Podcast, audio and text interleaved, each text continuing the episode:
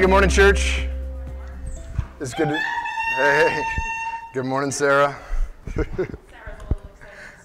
yeah, it's uh, it's great to be with you this morning, and it looks like my slides didn't make it into the thing, so that's my bad. Apologize. You'll have to do without the visual uh, visual helps this morning. Um, but I'm glad to be with you this morning. We are continuing our series that we've called Silver Linings. Uh, it's a little bit of a play on words, a little bit of a pun, um, because we all have family, and we all have family stress. And some of that family stress leads to some silver linings in our hair. As mine is growing back in, I can see that I have acquired some silver linings.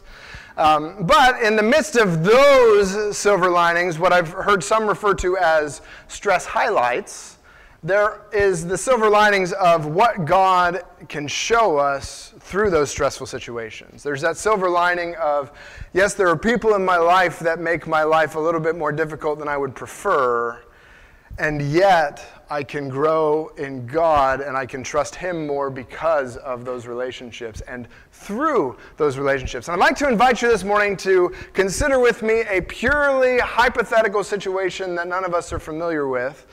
Imagine somebody who uh, is a significant other, somebody who you love, and you've asked them to do something specific.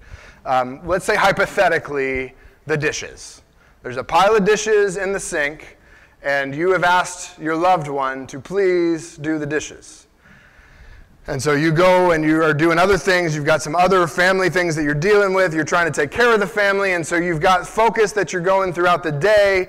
And you come back at the end of the day and you see your beloved and they're on the couch and the pile of dishes remains where you left it in the sink. And you look at your loved one and say, Lord bless you real good. Why are there still dishes in the sink? And they say, Well, didn't you see how clean the living room is? I, I vacuumed the living room and I, I shampooed the carpet and I dusted all of the shelves and I reorganized the books. And didn't you see the living room? And you say to them, Yes, love, dearest. But the dishes. I would like for the dishes to be done because if the dishes aren't done, then the, the, roaches will have a feast, and that causes more problems. Like, will you please do the dishes? And end of scene, nighttime, morning time, daytime, life. And the next day, you return home to a pile of dishes and your loved one.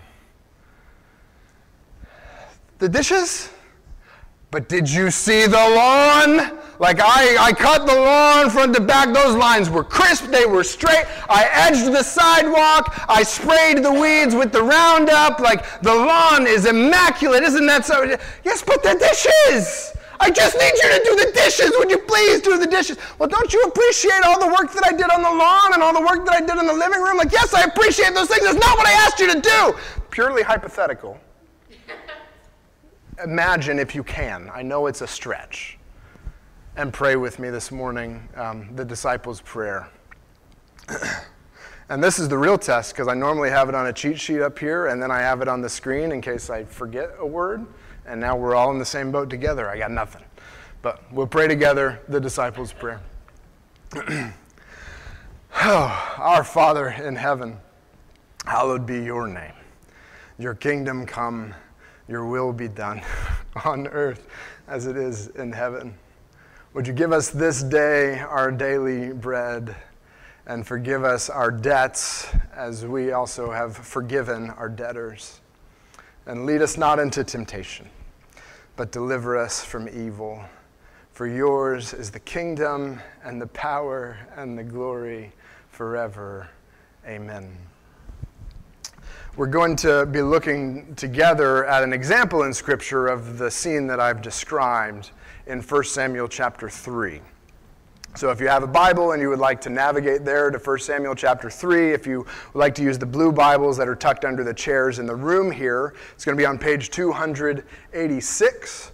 1 Samuel chapter 3, and we've been telling the story of a particular family kind of off in the woods somewhere that isn't real prominent. They've got money, they're comfortable, but they're not really influential. And there's a mother who's been barren and she's cried and she's been through hurt, and now the Lord has answered her prayer, and the son has been born, and there's rejoicing, and the son's been dedicated to the Lord. But it's a time of corruption. The whole culture is just doing, everybody does what they want to do, and there is no true worship of God because everybody's just focused on themselves. Even in spiritual leadership, there's corruption. But in 1 Samuel chapter 3, the boy Samuel, the son who was born to the barren mother, 1 Samuel chapter 3 verse 1, now the boy Samuel was ministering to the Lord in the presence of Eli. And the word of the Lord was rare in those days. There was no frequent vision. At that time, Eli, whose eyesight had begun to grow dim so that he could not see, was lying down in his own place. The lamp of God had not yet gone out, and Samuel was lying down in the temple of the Lord where the ark of God was. Then the Lord called Samuel, and he said, Here I am, and ran to Eli and said, Here I am, for you called me. But he said, I did not call. Lie down again. So he went and lay down. And the Lord called again Samuel, and Samuel arose and went to Eli and said, Here I am, for you called me. But he said, I did not call, my son. Lie down again. Now Samuel did not yet know the Lord, and the word of the Lord had not yet been revealed to him. So we're going to pause there. Um, this is a story that maybe you've been familiar, or maybe you've heard before, but it's not a super familiar story. Um, but it's, it's really, really fascinating for a number of reasons to me. And, and the pattern of our, our talk this morning is going to be a little bit unusual, but I, you guys are going to do great following with me. Eli is the high priest in Israel. He's, he's the chief dude. And last week we saw that Eli's sons are corrupt. And Eli went to his sons and said, Hey, guys, you guys are corrupt. This is wrong. You shouldn't do these things. And they said, Yeah, dad, neener, neener, like mind your own business. And Eli did. And we saw that God held Eli responsible for the sin of his children because Eli was the one who could remove them from leadership, and he chose not to. And so God pronounced a judgment that he was going to wipe off almost all of Eli's house, like get rid of their family, and, they, and that God would leave one person. But the purpose of that one person being alive would be to weep and mourn over all of the desolation that God had done. Because God had promised that Eli's family would always serve before him. And so God's true to his word. He doesn't wipe everybody off. But if you're going to play the I'm not touching you, I'm not touching you, I'm not touching you game with God, God can play that too, and he will win. And the interesting thing to me about Eli is that every time we see Eli, he is on his butt. When, when we first meet Eli, he's sitting at the gate of the, of the temple. And, and, he's, and he's like kind of pointing fingers at Hannah as she comes in crying. And he says, Why are you drunk, lady? And, and the next time we see Eli, he's, he's sitting in the temple and somebody comes to give him this prophetic word. And, now we see him again and he's laying down. And what's interesting is Samuel to me. Like, Samuel's so, so fascinating, especially if you're a person who grew up in church. Like, this, this is so interesting to me, and I hope that you can resonate with this. Samuel was ministering to the Lord, he was doing stuff for God in the presence of Eli. So, I, I don't know, like, Eli's always sitting down, and it seems like Samuel's doing the work here. Um, but Eli's getting the credit because Samuel's working in the presence of Eli. Uh, and the word of the Lord was rare in those days. There was no frequent vision. And we read, I ended in, in verse 7. Now Samuel did not yet know the Lord, and the word of the Lord had not yet been revealed to him. This kid grew up literally in the church. When we, when we see him, the first descriptions we have of him, like he's serving in the church, not only is he serving in the church, where is his bed? Is in the, the, the, temple compound. Like, he's not only serving at church, he's not only there every time the services are on, not every time that there's a Wednesday night service or a prayer service or Sunday school or Sunday morning or Sunday night, back when we used to do Sunday night things, like, he's there all the time. He sleeps there. He is wholly dedicated to the ministry of the Lord and the church and doesn't know the Lord. Did, you see that? There's a time where we can be doing God's work and still not yet have made the connection between what God wants us to do and who God is and what He wants to know me as. There's a relationship that Samuel hasn't developed yet. And he's a young kid. Like, there's some of this where, okay, I'll, I'll step, let me step out of the story and into my life for a moment because I'm a pastor. I don't know if you've ever noticed that and I've got kids. I don't know if you've ever noticed that either. And so sometimes I like pray for my kids, like, God, would you like, they're in church a lot and there's lots of church people. And my hope, God, is that you would just get a hold of their heart and that this would not just be, oh, that's the thing that dad does and I'm going to go live my own life and these things are separate. Like, my hope is that they'll come to know who God is and this, this truth and this God who has completely changed my heart and my life would, would be as real to them as he is to me, that, that they would grasp it. And I see here in Samuel, he, he's, in, he's in the right place, doing the right things, and doesn't yet know. And hey, that's okay. There may be a season where it's okay for you not to know yet. The word of the Lord had not yet been revealed to him. God had not yet chosen to spoke to him. There's time for that to happen. And that's okay. But that's a temporary season. It comes to an end. There's a time where the word of the Lord comes, and Samuel has to now decide what he's going to do with that. And it's coming at an interesting time. It's coming at a time after Eli has had a stranger, uh, presumably somebody of spiritual uh, rapport, who's come and told him, hey, God's going to judge your house. And Eli's just like, okay, I'll go to work in the morning. This is fine. And Samuel probably doesn't know any of that. And now he's sleeping and he keeps having a voice wake him up in the middle of the night. And, and this is where, like, as a parent, I'm like, I, I can identify with this, like a voice calling out in the night. And you have to run and go see what it is that you need. Um, but I'm reminded that the children maybe feel the same way about parents. so Eli, or Samuel keeps running up and says, Eli, what, what is it that you want? What do you need? And Eli's like, I'm not calling you. Please go back to bed. I'm trying to sleep here. and I can identify with that this morning. And, and, and it's just this back and forth. Like I go to lay down, I'm trying to sleep, and something's waking me up, and I think it's Eli, so I go and I talk to him. There's lots of things. There's lots of principles that I see here, and they're tied to big big themes. But here's the question that I'd like for us to consider as we just look at these first seven verses Are we, church, grace, neighbors, are we ever still enough to be interrupted by God?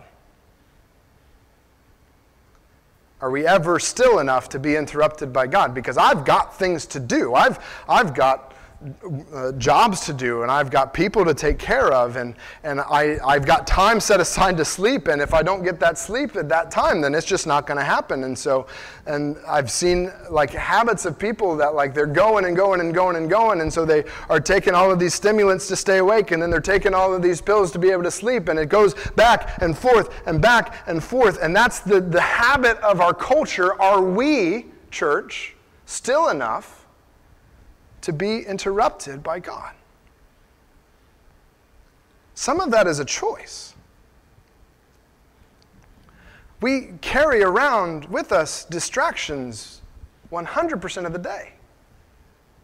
I have it sitting here in front of me right now as a stopwatch, but I have to put it on Do Not Disturb because if I don't, then it will distract me. And it may even be, possibly, hypothetically, it may even be that we can be so busy even doing the right things, of taking care of our family, of serving the church, that we can occupy our attention so much that we miss God Himself and the interruptions that He might have planned for us. So, are we still enough to be interrupted by God? Or are we just so busy? Because here's our big idea for the morning. I'm going to have to say it multiple times because if you're a visual person, I don't have it on the screen. God wants more for us than just to be near. God wants more for us than just to be near. Samuel is near to the Lord. He's doing the Lord's work. In the presence of Eli, he's surrounded by a, a, a community of faith. He is near but God wants more for us than just to be near. Okay, that sounds good, Michael, but how do you know? Let's continue reading in verse 8. Same night, 1 Samuel 3, verse 8. And the Lord called Samuel again the third time. And he arose and went to Eli and said, Here I am, for you called me. then Eli perceived that the Lord was calling the boy. Therefore Eli said to Samuel, Go, lie down, and if he calls you, you shall say, Speak, Lord, for your servant hears. So Samuel went and lie down and lay down in his place, and the Lord came and stood, calling as at other times, Samuel, Samuel. And Samuel said, Speak, for your servant hears. Then the Lord said to Samuel, Behold, I'm about to do a thing in Israel at which the two ears of everyone who hears it will tingle. On that day I will fulfill against Eli all that I have spoken concerning his house from beginning to end, and I declare to him that I am about to punish his house forever for the iniquity that he knew because his sons were blaspheming God and he did not restrain them. Therefore, I swear to the house of Eli that the iniquity of Eli's house shall not be atoned for by sacrifice or offering forever. Who? So Samuel lay until morning, did not sleep again, apparently.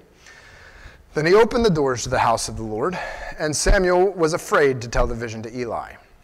But Eli called Samuel and said, Samuel, my son. And he said, Here I am. And Eli said, What was it that he told you? Do not hide it from me. May God do so to you, and more also if you hide anything from me of all that he told you. So Samuel told him everything and hid nothing from him. And Eli said, It is the Lord. Let him do what seems good to him. And Samuel grew, and the Lord was with him, and let none of his words fall to the ground. And all Israel, from Dan to Beersheba, knew that Samuel was established as a prophet of the Lord. And the Lord appeared again at Shiloh, for the Lord revealed himself to Samuel at Shiloh by the word of the Lord. And we'll stop there. So, Samuel wakes up again. There's another voice. He goes to Eli. Eli's like, All right, there's got to be something happening here. If he calls again, ask who it is and tell him that you're listening, because it's not me. Okay? Good night. And Eli goes back to sleep. And Samuel goes back to sleep, and the Lord comes and stands in the room. Like, isn't that an interesting picture? And says, Samuel, Samuel. And Samuel's like, Speak, Lord, for your servant is listening. And the Lord's like, All right, I got one for you. Tell Eli everything I said is going to happen. Judgment's coming, his house is going to be wiped out. And uh, this is the kicker. Like, this, this doesn't sound like like, we know Jesus. Jesus is pretty nice. He's pretty loving. He's pretty forgiving. In verse 14, we're like, what is going on here? Therefore, I swear the house of Eli that the iniquity of Eli's house shall not be atoned for by sacrifice or offering forever. Like, judgment's coming and you're not going to have a way out. Days are done.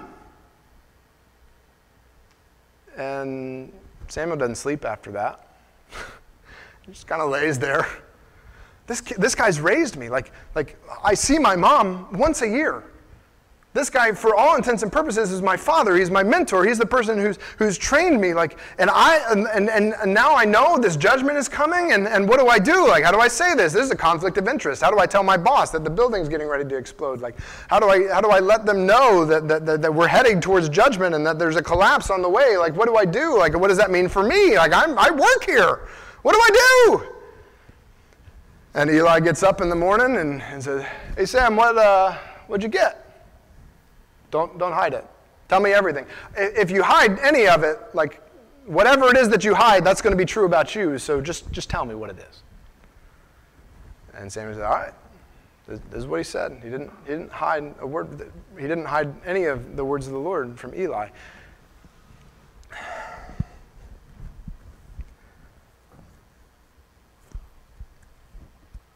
That's hard.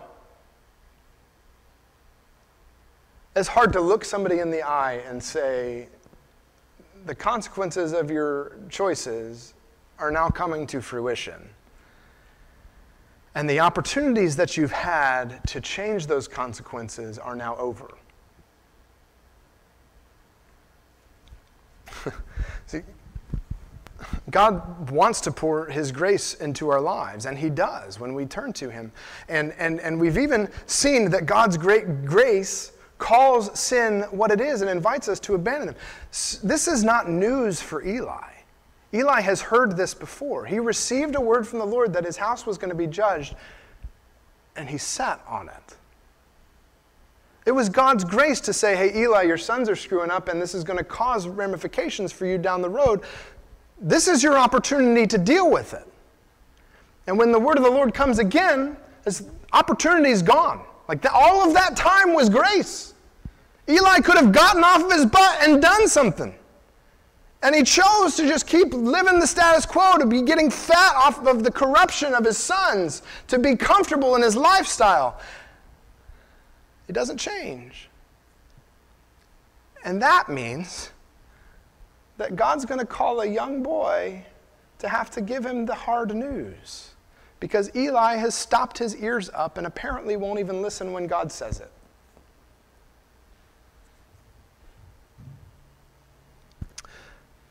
Community is often difficult.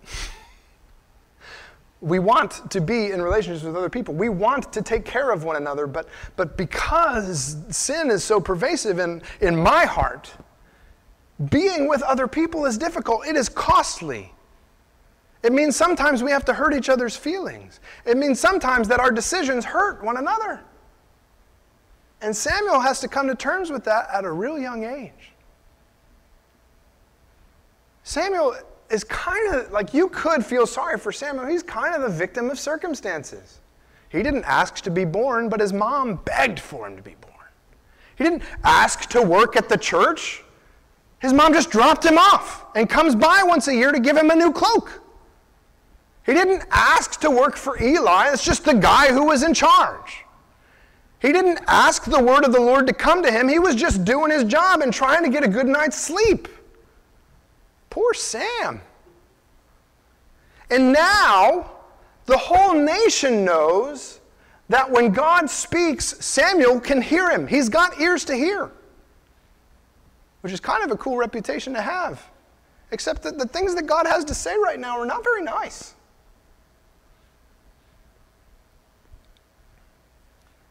And if that's true, are we willing to share what God is doing? Hannah had it kind of easy. Like she took a couple of years off of church so that when she got back, she has this beautiful, elaborate prayer about how everything, the whole world is in God's hands, and, and God has this big reversal of fortune that all of those who are fat and wealthy are going to be made poor, and all those who are poor and desperate are going to be provided for. And she can make this grand declaration in the people of God about God's faithfulness, and she wants to share it. And that's a beautiful picture of sharing what God's doing. And there's times where God, because we will have ears to hear, because we have a heart to be close to Him, that God will whisper to us, you need to tell them that they're wrong. It's not good news, except that I'm telling them ahead of time. Are we willing to share then?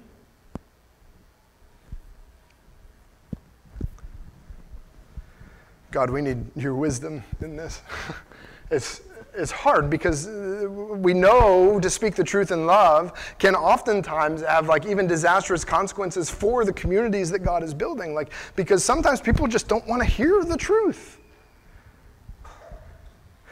So, how do we do that? What does that look like? Like, if you think you can get this down every single time, if you think you can hear from God and know how to present it to the person that He's concerned about every single time, then my hat's off to you. I need God's wisdom. I need to walk with God's Spirit. I need to be in step with Him on that. And then we look at Eli. It's the Lord. Uh, which is what makes me think that the last word of the Lord was kind of a secret. Eli didn't go and tell everybody, hey, God's getting ready to judge my house. Y'all better buckle up. He kind of kept that a secret. And uh, so when Samuel says it, it's not like Eli thinks it's some kind of rumor that, that Samuel's given back to him. It's like, nope, God told you that. That's true. Let him do what seems good to him. And I'm conflicted about this response. Because, on the one hand, what else can he do? Almighty creator of the universe says he's going to do something. Why would I argue with that? He's a good Calvinist.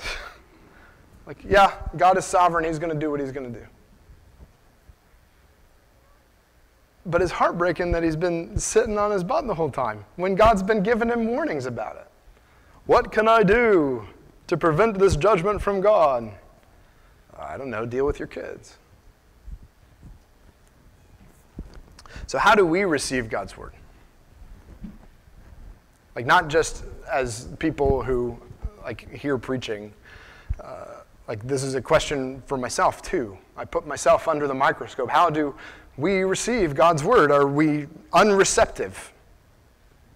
Do we just miss it? which for a time is okay. That's where Samuel started. Remember in verse 7, the word of the Lord hadn't come to Samuel yet. He just didn't receive it. He was in the church, he was doing the work. There was just something that wasn't getting through to him, and that was okay for a time. But when the word came, when it was opened to him, he had to decide what he was going to do to it. And so, if there comes a time where we have been unreceptive and we come to receive the message and know, like, oh, God wants me to do something here, that's a call to act. Are we argumentative when we hear God's word?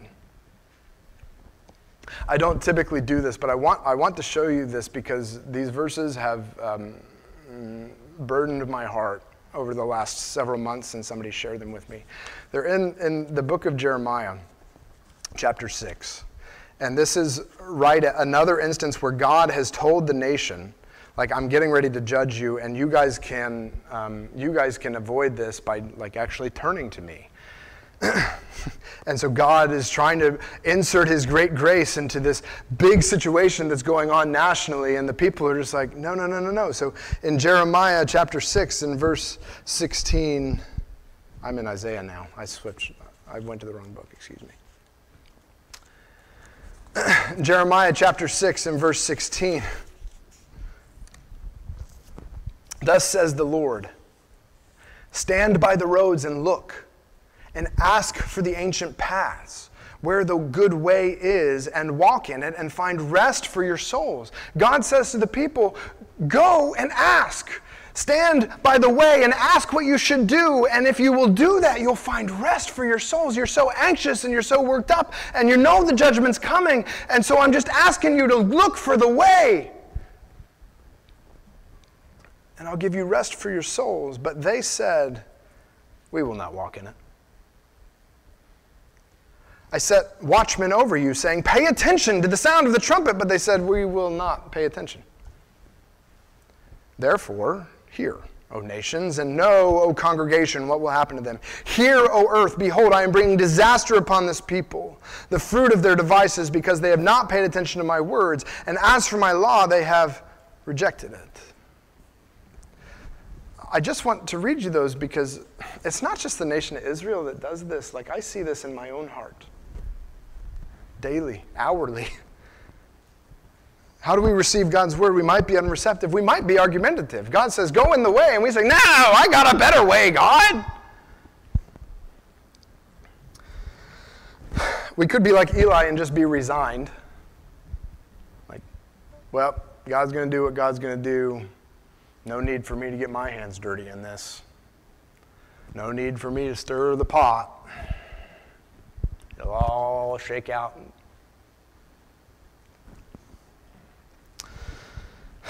But I think the call and the thing that Samuel's modeled for us here, and the thing that we have prayed together as we pray the disciples' prayer, is that when we receive God's word, we are obedient to it. When we hear something that we want to argue with, we say, God, I don't really get this, but I'm going to trust you on it. When we come to places where God has communicated and we say, God, I disagree with you, then rather than trying to do backflips around making the text say something that it doesn't say, we might just reshape our lives and reshape our thinking to follow Christ. Because God wants more for us than to just be near. He wants more for us than to just do and volunteer His work. He wants more for us than just to read His Word and to know Bible trivia. He wants us to know Him. And if He's asked us to do the dishes and we mow the lawn, it's going to cause a rift in the relationship. God wants more for us than to just be near. He wants for us to know Him. And He communicates to that end.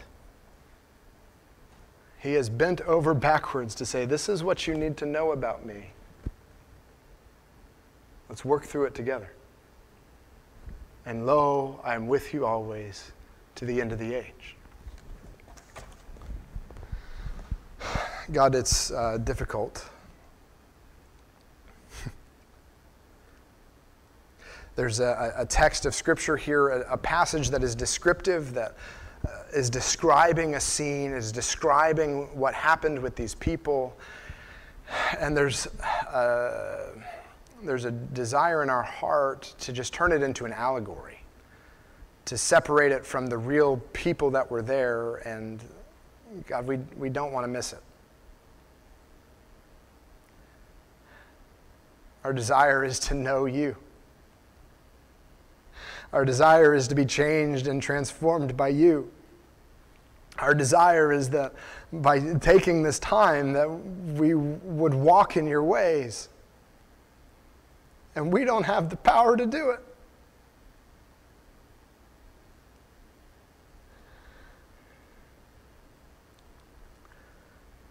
God, would you fill us with your spirit for this ministry? Would you shape our hearts to look more like yours. Would you give us ears to hear and eyes to see and feet to follow?